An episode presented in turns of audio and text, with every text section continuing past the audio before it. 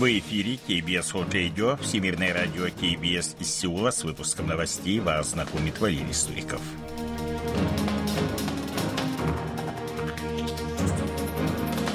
Основные темы этого выпуска – рост южнокорейской экономики в будущем году составит 1,6%, прогнозирует правительство страны. Будущий год станет началом проведения крупных реформ. Соединенные Штаты пока не комментируют достижения Северной Кореи в спутниковых технологиях.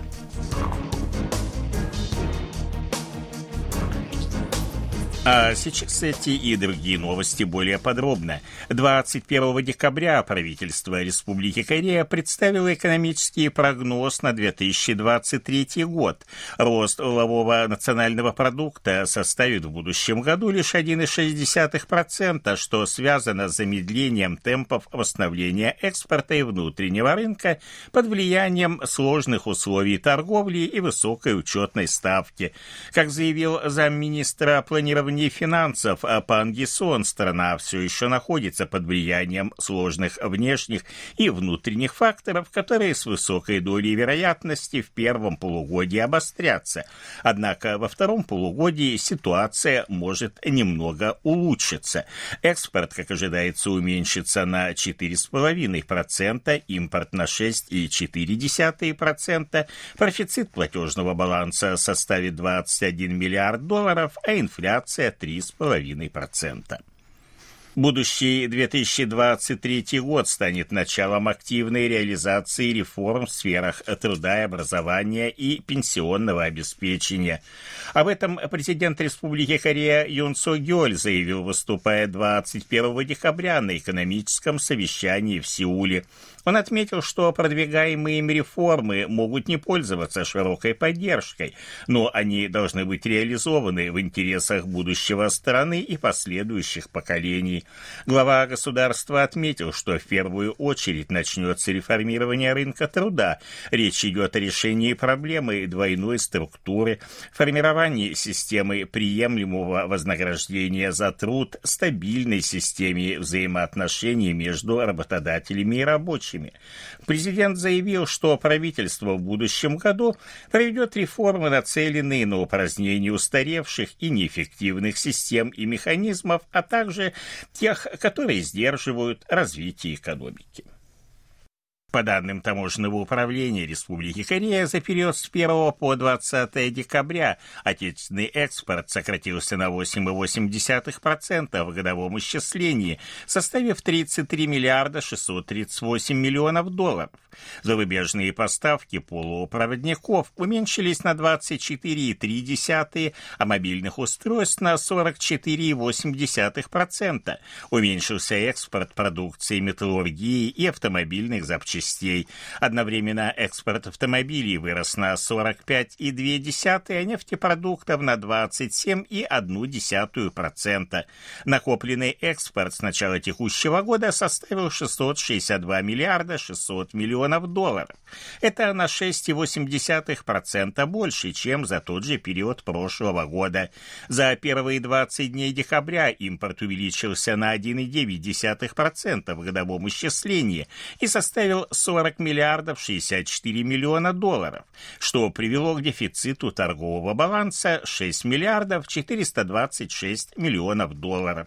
Накопленный импорт с начала года составил 711,5 миллиардов долларов, увеличившись на 19,9% в годовом исчислении, а совокупный дефицит торгового баланса с начала года стал максимальным за все время ведения статистики – 48 миллиардов миллиардов 900 миллионов долларов.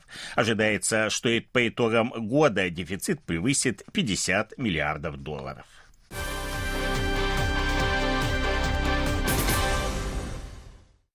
Соединенные Штаты не комментируют достижения Северной Кореи в разработке разведывательного спутника, но по-прежнему считают космические технологии исключительно важными для национальной безопасности. Об этом сообщил 20 декабря представитель Пентагона Патрик Райдер. Он напомнил, что с помощью совместных учений Республика Корея и США укрепляют оперативные возможности вооруженных сил в сдерживании Северной Кореи, отметив, что Пхеньян не недавно намекнул на возможность проведения в ближайшее время запуска межконтинентальной баллистической ракеты на большую дальность под нормальным углом, чтобы продемонстрировать наличие технологии защиты боеголовки от перегрева при повторном входе в атмосферу. Патрик Райдер заявил, что это ненужное и опасное мероприятие. Он в очередной раз призвал Северную Корею вернуться к диалогу. Соединенные Штаты подготовили проект заявления председателя Совбеза ООН, в котором осуждается запуск Северной Кореи межконтинентальной баллистической ракеты 18 ноября. Документ изучают страны-члены Совбеза. Его авторы призывают Пхеньян остановить проведение ядерных ракетных испытаний, сесть за стол переговоров. Для принятия заявления необходимо простое большинство голосов стран-членов Совбеза. В отличие от резолюции, резолюции заявление председателя носит рекомендательный характер. США предлагают принять данный документ, поскольку Китай и Россия, обладающие правом вето, противодействуют принятию дополнительных санкций в отношении Северной Кореи. 20 декабря Соединенные Штаты объявили о вступлении в силу принятой ранее резолюции Совбеза ООН, согласно которой экономические санкции не распространяются на гуманитарную помощь.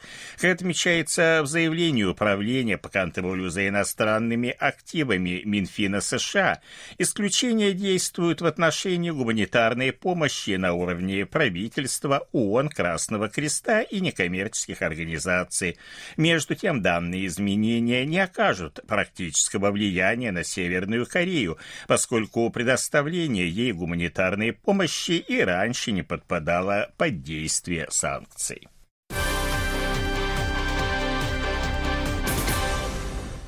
По данным Корейского управления по контролю и профилактике заболеваний, 20 декабря в стране зарегистрированы 88 172 новых случая COVID-19. С начала зимы наблюдается устойчивый рост количества больных. Органы здравоохранения планируют объявить в конце этой недели поэтапное отмене обязательного ношения масок в помещении. Начиная с третьей недели января планируется отменить ношение масок в закрытых помещениях, за исключением общественного транспорта и медицинских учреждений. Однако ряд экспертов считают такую отмену поспешной.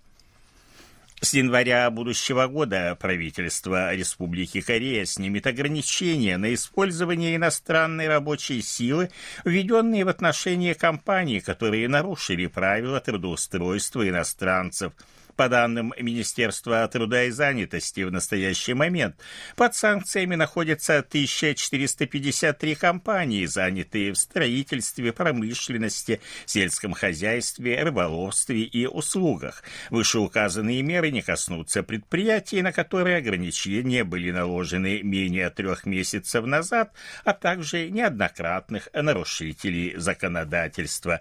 Как отметил представитель министерства, снятие ограничений не позволит в значительной мере решить проблему нехватки рабочих рук, связанную со старением общества. 21 декабря на площади Сеула впервые за три года открылся каток.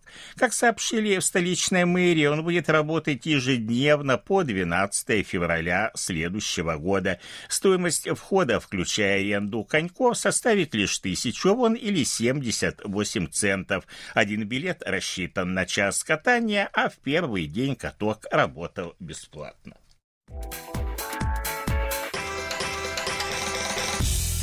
О ситуации на бирже, валютном курсе и погоде.